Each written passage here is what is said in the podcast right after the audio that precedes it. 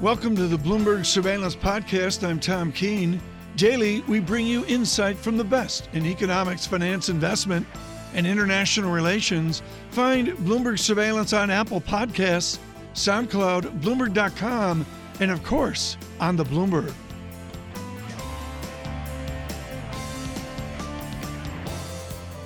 Let's get the latest on the geopolitical news, shall we, and cross over to Seoul to catch up with Bloomberg Seoul Bureau Chief Peter Pae. Peter, walk me through what we've learned in the last 30 minutes or so. Yes, it's pretty amazing. Uh, uh, about about 30 minutes ago, South Korea's special envoys to North Korea returned, uh, actually a couple of hours ago, and gave their briefing, uh, basically saying that they were told by North Korea's leader Kim Jong Un that he was willing to sit down with the United States and have a heart-to-heart talk, uh, including the possibility of denuclearizing uh, North Korea, which is a stunning shift if that's true considering that North Korea has always maintained that uh, their nuclear program was not negotiable. Yeah, Peter, it does raise the question what was the catalyst for the change, the push that led to this shift? Well, that's a good question. I mean, obviously, the detente had, had uh, significantly increased over the last month or two, mainly because North Korea decided to participate in the in the Pyeongchang Olympics. Um, I I think that the Trump administration will take some credit for it, maybe a large credit for it, saying that they it was because of their hardline stance, uh, increasing the the sanctions, their maximum pressure campaign that might have pushed North Korea's Kim Jong Un to concede and and uh, and come to the table. Uh, again, it's uh, it's anybody's guess. Uh, North Korea has always been unpredictable. Yeah, and this was another case of this today. For a long time, in fact, for the last year, for much of the past year, the President of the United States has said that he would back off China on trade issues if they stepped up the pressure on North Korea. From the uh, experts you speak to, Peter, is that what's worked here? Has that helped the situation? Well, you know, uh, yeah, in some part, maybe in large part, it may have, considering that China was the largest trading partner for North Korea and provided much of their, you know, their lifeline, really uh, and that had been cut back significantly. Uh, China did uh, co- cooperate with the U.S., uh, particularly with Donald Trump's request to tighten the sanctions. Yeah, uh, that might have put a squeeze on North Korea. Um, that you know, again, we'll we will see. Bloomberg Seoul Bureau Chief Peter Pae joining us from Seoul in South Korea. The message coming from South Korea from the special envoy returning from Pyongyang saying that North Korea is open to denuclearize if the regime's safety is assured. You see the impact on the FX market 30 minutes ago when this news dropped. Dollar weakness across the board with the exception of the Japanese yen. Dollar yen pushing higher by just a tenth of 1% after being lower earlier in the session by about a third. Dollar yen getting up to 106 spot 39. So Tom Keene, we've got to talk about geopolitical risk fading in North Korea and trade war risk rising here in the United States potentially? Well, those are the, I guess for investment, those are the exogenous shocks, the things that are out there uh, that can surprise. This clearly was taken as a surprise as we saw the 10 year yield uh, reverse and uh, move higher. Uh, someone, John Ferro, that has to synthesize these headlines, I guess from outside and of course to our global Wall Street audience, is Charles Kantor with Neuberger Berman, who has to he has an opt. I believe Johnny has an optimistic take on where we're heading. Yeah. And you get headlines like this, and it, you know, futures up eleven, and it, it's pretty good, particularly after what we witnessed in Washington yesterday. You'd have to say, Charles, that the optimism at the moment is being rewarded. That if you faded the uh, the trade war risk through Thursday, you've been handsomely rewarded through Friday and Monday. Um, pessimism doesn't get rewarded these days, Charles. Does that change anytime soon? Well, it, it's a function of the backdrop. Pessimism gets rewarded when when your starting points provide you with no margin of safety.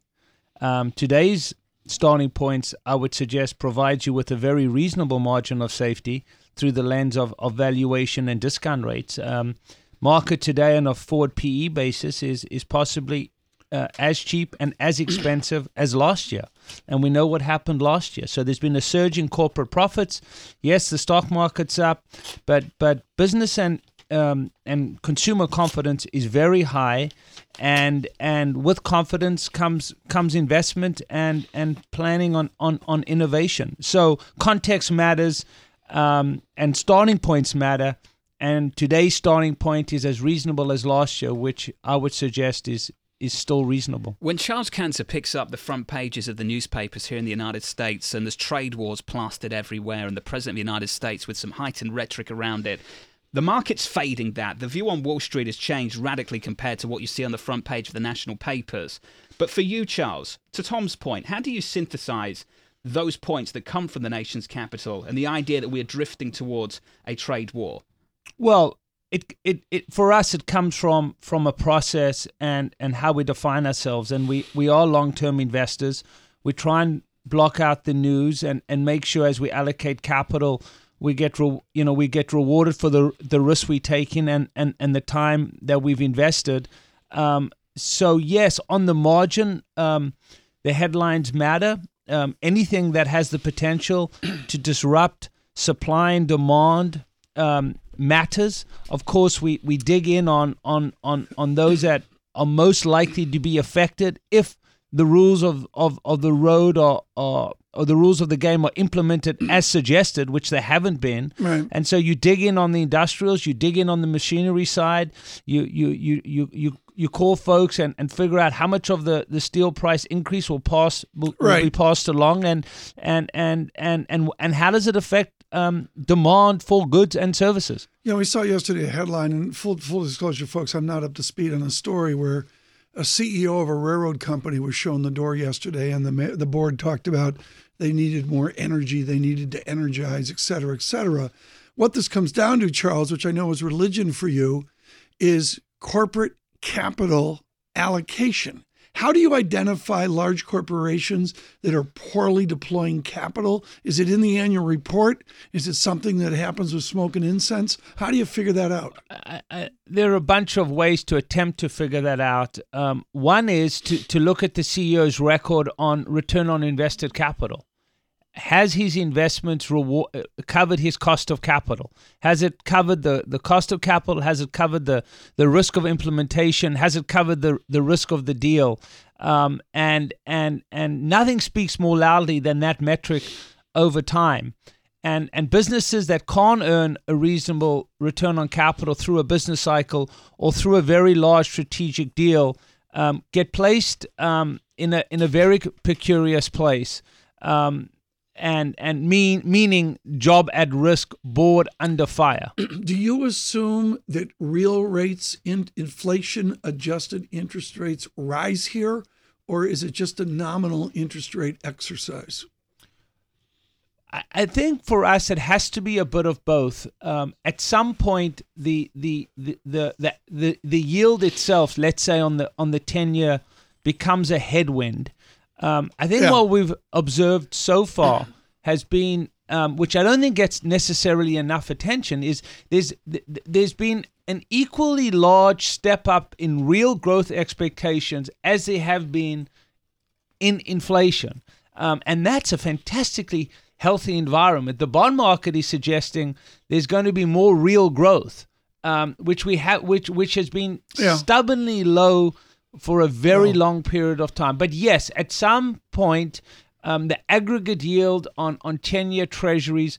You know, will become a headwind. I mean, I like to describe today's environment as, Well- um, in simple terms, we have lots of certainty on fundamentals and lots of uncertainty on rates, and that's dramatically different Yeah. than the mosaic we've played with over the last five years. Charles Kantor with us with Neuberger uh, Berman.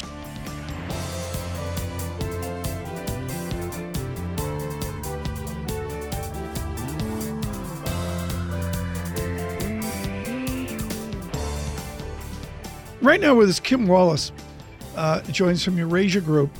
And Kim, we had a spirited conversation earlier this morning about the organizational chart of Washington. You've experienced that at Treasury with President Obama, but you've also experienced it as a student of the game as well. Do you know where the dotted lines and the solid lines are within Republican Washington right now? No, nor do I think they do. The dotted lines are more important. The informal uh, relationships that have built up over the last six Yeah. quarters, Tom, have served uh, the leaders on the Hill and I think the staff in the White House better than the formal lines. My book this summer, and, and I haven't even announced it yet, but I'll do it right now, is Threat Matrix, which is a terrific book about part of it is about the Bush administration and the security apparatus after the horror of 9 11. And we all understand there the organizational chart was really White House centric, and everybody else had better understand it was White House centric. Is that the way this administration is? I mean, you you were at Treasury within the Obama administration. Every administration is different. Is it White House centric now, or is it something else? It's White House centric from the top line, but uh, in terms of the functions and the actual production of policy, it's diffused from there. And uh, that's actually a risk to the president.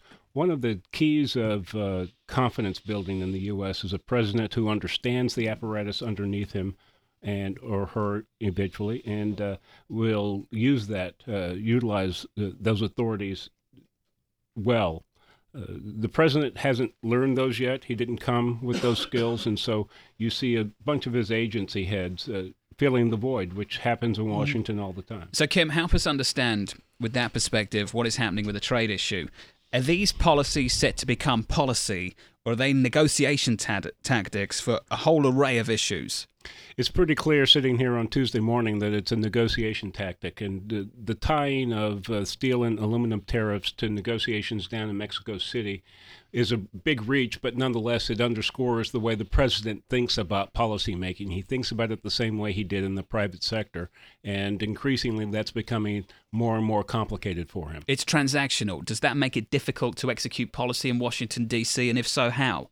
Doesn't make it difficult. It's just that you have to have all of your trading partners or your negotiating partners understand that that's how you deal, and you have to have a staff that backs you up in that style. Right now, we don't have that linear thought process nor delivery of uh, product. How rare is it to see what we're witnessing right now for the leadership of Paul Ryan to question the president's objectives at the moment with the tariffs that he's put on the table, and for the potential within the administration to have a break from, say, Gary Cohn, one of his lead economic advisors, to say, hold on a minute. He's said to be convening business leaders who consume metals to try and convince the president not to do this. How rare are these kind of things? To say that the process now in Washington is unique is an understatement. And so uh, what you will have is you'll continue to have fits and starts in policy, which I think erodes uh, the president's mm-hmm. uh, authority, not only in Washington, but around the world. Have you seen a good number on where our, our, our fiscal deficit's going? I, I've been working just under 1.4 trillion. Have you seen a better study yet or do we just we just simply don't know do we we don't know for sure but the simple math in front of us is about 1.5 trillion added to the 10-year baseline from the spending program in february and about the same 1.4 1.5 trillion yeah. added from the tax program in december That's, out 10 years out 10 years so over the baseline trillion 3 trillion out over 10 years John, you're going to be dazzled by this. That's 300 billion a year. There we go. Oh, I did, did that. you get the calculator we start letting quickly? On, you know, we, we, will pay some net interest cost of that because all oh, really? Of all of that is debt financed, and so uh, the fiscal story is much more complicated than it's being given attention, and will become dangerous with that right. attention in the next year it, or two. Uh, we should point out this is one of your great claims, Kim Wallace. If that is the fact when does the mystery go away? When do we actually begin to understand what we have wrought? Usually in policymaking or politics, you only understand what you've wrought once somebody's pointed it out to you. In this case, we rely on the CBO and the OMB to yeah. do that. The Congressional Budget Office will come out with a reestimate of the baseline in April. That will get attention. It will generate. But we're headlines. waiting for CBO. Nothing's changed. Nothing's changed until April. And frankly, when you have uh, the U.S. economy uh, pumping on many cylinders as it is now, maybe not all cylinders, but many cylinders, it just tracks from the downside story. So my guess is you'll be into next year or sometime after the election before you start thinking seriously about fiscal policy drag. Kim Wallace, before we let you go, we've done trade policy, fiscal policy. Let's talk about foreign policy just briefly. Some important headlines coming out of North Korea and South Korea this morning that the North may be willing to denuclearize if the regime is protected. How does one protect a regime when history says that once the country is denuclearized, something very different happens? It's a great question. I think it points to the difficulty in reaching the kind of a deal that the, the headlines are suggesting. It is not to say that the South Koreans don't have an abiding interest in a deal. Obviously, they do more than anyone else in the world, maybe Japan. But it does point to the fact that getting the regime that has spent the last 30 years building its national defenses to back away from what you would say the sweetest part of those national defenses will be very difficult. And if that requires a superpower like the U.S. to give concessions publicly and privately in order to get that deal, you have to believe that Yeah. deal is long in coming. Would it be fair to say that this unique approach from this administration might be generating some results on the foreign policy side of things, Kim? Obfuscation in foreign policy is a plus, usually, so long as you have a strategy. Kim Wells, thank you so much. This is brilliant. Thank love, you. Love, love to have you. Look forward to speaking to you at our 99.1 FM Washington studios as well. He is with Eurasia Group, with the Bremmer's Eurasia Group.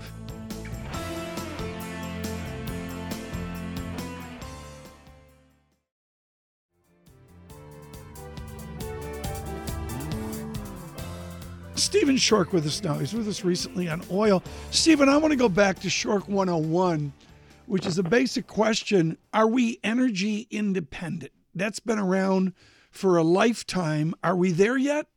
Uh, we are not there yet, but if you do believe the IEA, which is a body that studies this uh, based on Paris, uh, certainly within the next five years, uh, they are projecting that uh, not necessarily independent, but the United States will certainly be the largest crude oil producer, surpassing what we've already surpassed Saudi Arabia and, and will certainly surpass uh, Russia, probably by the end of next year as far as crude oil production goes.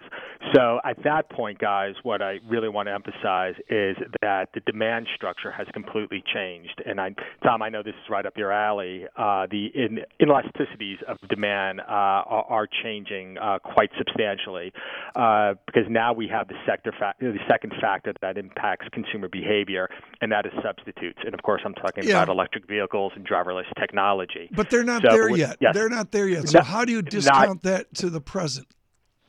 Uh, to the present, right now, uh, we've made a significant impact already just in the past five years, and hence we're don't uh, we're not seeing a commensurate increase in demand uh, relative to what you would normally expect, given the improvement in the economy, the improvement in incomes right now. So this is essentially telling me that we're already starting to see the impact. Uh, and right now, the, the writing is on the wall. All of the major oil companies, guys, have rebranded themselves over the last couple of years. They no longer consider themselves oil companies. They now consider themselves natural gas and, believe it or not, power companies. So certainly we are now in a significant paradigm shift. All right, Stephen Schork, come in on the idea that uh, natural gas right now is uh, going international, liquefied natural gas. I Yes. was reading, uh, I guess it was last week, that there was a shipment of natural gas that came from Russia. It was offloaded uh, in Boston because of the kind of crazy dynamics of this market. Can you explain what's going on to people? Sure. In Boston, you have essentially the NIMBY crowd, where there is considerable backlash about expanding uh, access to uh, gas from my home state here in Pennsylvania.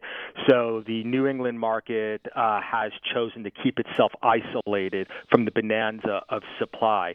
So their supply essentially comes from uh, liquefied natural gas.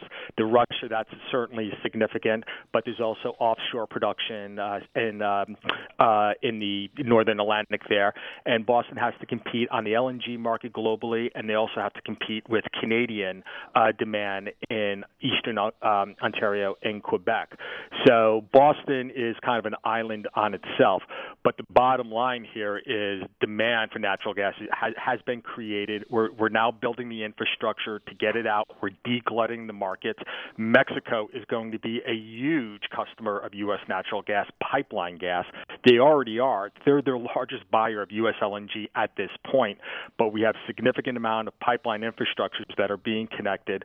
So the demand structure is, is really changing here, and it's really bullish. And hence why I'm telling all of my clients on the end side who have to buy natural gas feedstocks for the manufacturing processes, if they are not locking in natural gas prices at sub $3 now, they are doing their investors a considerable disfavor right now because the future is extremely bright for natural gas demand and hence natural gas prices. Well, natural gas prices right now two dollars seventy three cents per million BTU, up one and a quarter percent. Stephen, then is there a certain irony that you have President Donald Trump who supports the construction of the various pipelines, let's say coming from Canada to the United States to bring uh, Canadian oil uh, into the U.S. to be refined and then shipped out? Is there an irony that there's support there and and yet there is this trade uh, confrontation between the United States, Canada, and now Mexico, even though they import a lot of our natural gas. Yeah, absolutely. Uh, I, I cannot figure out this administration, and, and every time I do, it really makes my, my head hurt at this point because I don't know how much of it is smoke and mirrors yeah. and, and, and so forth, trying trying to manage uh, expectations. But the bottom line here is Canada, Mexico. I mean, our, yeah. our two greatest uh, trading partners, uh, friends, as it were. Uh, I'm, not, I'm not putting a lot of faith into it. I think a lot of it is, is bluster at this point. Uh, but Pimm, I want to go back to the issue of the pipeline infrastructure. Canada uh, is just producing way too much oil. They are producing way too much natural gas. They simply don't have the offtake, the takeaway capacity, even with the construction well, of uh, Keystone okay. XL. Thanks very much, uh, Stephen Schork. He is the editor of the Schork Report.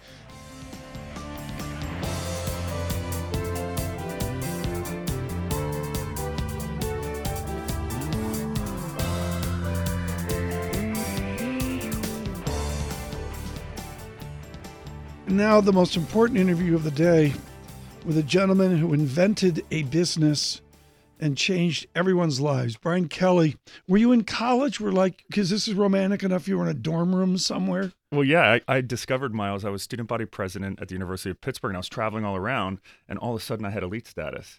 And I was making no money. You were but, like 18 years yeah, old, and you were going to getting upgraded to first class. Yeah, I was like, this is a really cool like, you, why isn't everyone taking advantage of this? Brian Kelly, the points guy with a website, that links the charge cards into miles and all that. Are you here to see Jamie Dimon when you're done with us? Are you going to go to J.P. Morgan and shake, shake everybody's hand? Yeah, and, and, and, walk out with my suitcases of Do cash. they speak to you? Yeah, we work directly with Chase. You know, all the credit card issuers we work with because we know their products better than they do. So we know how to translate why credit cards make sense to business travelers, to millennials What's the biggest mistake we make in our credit card idiocy besides we don't pay our bill off and then you know? Well, that yeah, that I mean, if you're paying interest and fees, even if you're earning points, you're negating the value of any of them. Right. But I think a lot of people get stuck with one card forever, and they're like, ah, I don't want to change my, you know, the card on file, and you're kind of cranky, and then you realize, well, why aren't I earning so many points? there's so many different bonuses, not just to get the car, but category bonuses. So you really takes a little bit of effort, but you should be putting certain spend for groceries on one card, Uber mm-hmm. on another. You make those little tweaks, and all of a sudden you're earning, you know, two, three hundred percent more points. Brian, uh, why uh, do they make it so complicated? People already have jobs and lives they need to spend time dealing with. I mean, you know, if you're going to go through and say, all right, I get bonus value of $1,000 for the Chase Sapphire Preferred card and 50,000 points on offer, good luck trying to get the flight, the seat, and the timetable that you want. Well, you know, it's actually I would disagree with that because most of the credit card programs, even Chase now allows you to buy any flight at you know if you have the reserve card, it's one and a half cents a point, which is really rich. So you don't have to jump through those hoops. But if you do want to transfer to a frequent flyer program, you can still get insane value. I just booked my parents Hong Kong JFK Cathay business class. It's one way, fifty thousand Alaska miles and twenty bucks for an eight thousand dollars. How? Come on, this is un-American. Say that. Stop the show. So, so it's all about partners, You're, right? You put two people business class one way. Well, it's one way. So it's you can get Alaska. So everything's about partnerships. So Alaska Airlines miles, even if you live in New York, Alaska Airlines miles are the most valuable U.S. carrier currency because they have all these crazy partners like Japan Airlines, Cathay Pacific, Emirates. So in Alaska miles, even if you don't fly them, you can buy them at two cents a pop. So think about that Cathay ticket I got for my parents. It was fifty thousand miles one way for an eight thousand dollar ticket. I paid a thousand to just buy those miles. So there's an arbitrage game there too with buying miles and then you know, you also John get Tucker, the right credit. Are you taking notes on this? I am taking. I just want to know, you know, how do I get to Pittsburgh? well, no, but that's a serious question. Your world is all this romance of going to Bali for $142. What can you do for somebody listening on Sirius XM channel 119 in Cincinnati yeah. who needs to get to Boston 1061 FM? Well, you mentioned it earlier. I mean, so domestic flights actually airline pricing hasn't gone up that much. So I would say use you know, use Google Flights. So google.com slash flights. It's a free site that'll allow you to look at airline pricing by day. You can, if you know, you know, if you're flexible with dates, you can save a ton. So save the points for expensive trips or as an insurance policy, right? So if someone in your family gets uh, sick, you can use the points for those last minute super expensive tickets. But hunt out the cheap deals because we've seen insane deals to even to Europe and. You know, there's all these low cost carriers now. There's a new one. It's like hundred dollars each way To to me, it's heated up a little bit, Pimm. Well, The- the okay. low-cost I mean, I stand back. corrected, but I mean, I got to say, in all my times trying to make this happen, uh, you know, the flight you want is either not available, you can't get the seats that you want. But um, I want to talk about the seats because let's say you do get a seat on the on a plane, isn't the FAA going to come in and say something about the size of the seat? Yeah, I think we're getting to a point where they're jamming and it, it is uncomfortable. Like, I mean, some airlines have 10 across seating now on planes that used to have like well, I should point across. out that Mr. Kelly and I are clocking in at six five. Um, It's yeah. a joke. I mean, American seating is becoming like what That's I fly to. Davos but when the- I'm not in the But what I will say is the airlines used to block all the best seats for elite travelers. So it kind of sucks for elite travelers because now you can buy the best seat. So what I would say is, yes, you're not going to get the cheapest price and the best seat. Right. You know, it's economics 101. so you can at least, even if you don't have elite status now, Right. you can shell out 30, 40, 50 bucks and get the, the better seat. With us, Brian Kelly, the points guy. On your website today, Emily McNutt writing about the weather that's coming. Rob Carrollin will be with us tomorrow, folks, with updated weather uh, forecasts. And the question I get, particularly from parents with kids, when do we get away from waiting four hours on the runway? Yeah, you know the airlines have gotten better with that with the new rules that that got into place. But what I would recommend with these big storms, when you know it's coming, so all the airlines issue weather waivers, and that's what we try to warn people. Guess what? There will be seven hour waits on on the airline, you know, tomorrow. So if you wait until Wednesday, peak of storm, Just to try to figure it out, don't travel. Cancel your plans, right? Like unless you really have to be somewhere, the airlines waive all the fees. So take advantage So of that So you cancel tomorrow and you don't. you can rebook or just get all your money it, back. The right. airlines will just give you all your money back. Save yourself the stress. You know, you know. Some people will be mad. Oh, the airline didn't tell me it was going to be delayed until I got to the airport. Well, guess what? I can tell you tomorrow in a northeast storm. Just make alternate plans in advance. Alternate plans in advance. That's when you got the weather report. Yeah. Uh, what about traveling other than using an airplane? Yeah, I mean, uh, it's funny. There's all these new bus uh, bus startups coming out. You know, who knows with Hyperloop if that will actually disrupt the uh, the airline industry. I mean, train travel's still you know kind of a disaster. it's Mhm. expensive. It's not really that fast, but uh, you know, certainly along Yeah. the East Coast, it can still make sense. But that's where I was going with train travel. Why is it impossible for the uh, railroad industry to figure out a way to use points and some kind of uh, customer relation? Uh, I think it's just the economics aren't there, right? Amtrak's is subsidized by the government and still kind of loses money. And that's on, you know, the, the whole infrastructure, right? The whole system. No one company, no one startup's going to come in and be like, let me retract the U.S., right? It's a massive undertaking that I think as a country we need to get behind Right. if it's going to. I think the biggest surprise in your new annual report, the best and worst U.S. airlines in 2018, without question, the headline is JetBlue, which falls off a cliff.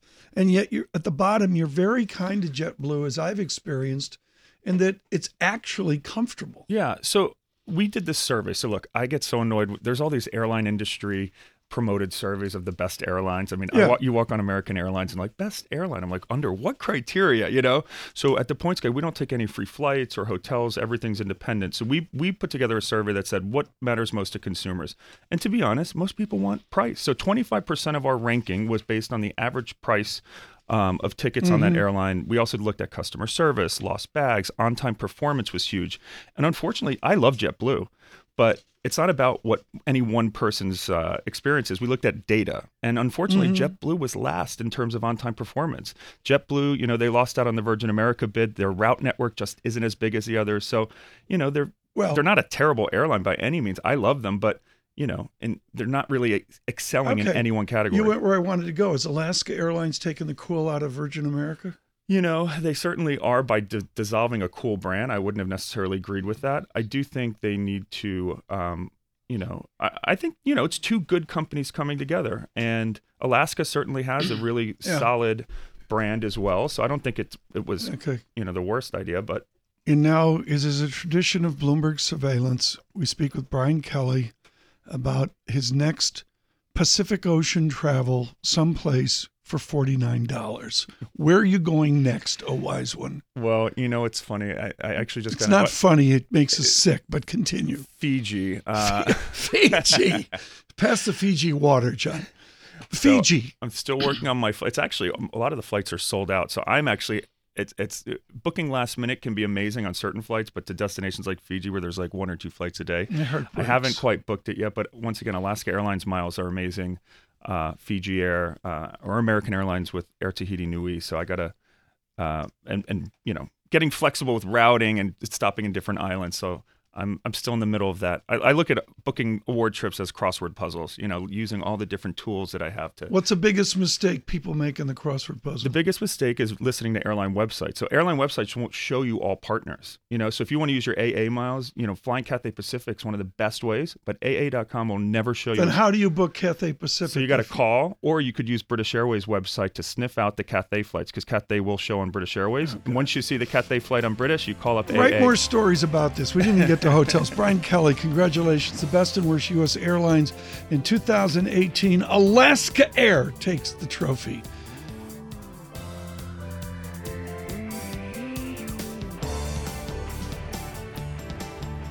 Thanks for listening to the Bloomberg Surveillance Podcast. Subscribe and listen to interviews on Apple Podcasts, SoundCloud, or whichever podcast platform you prefer. I'm on Twitter at Tom Keene. Before the podcast, you can always catch us worldwide on Bloomberg Radio.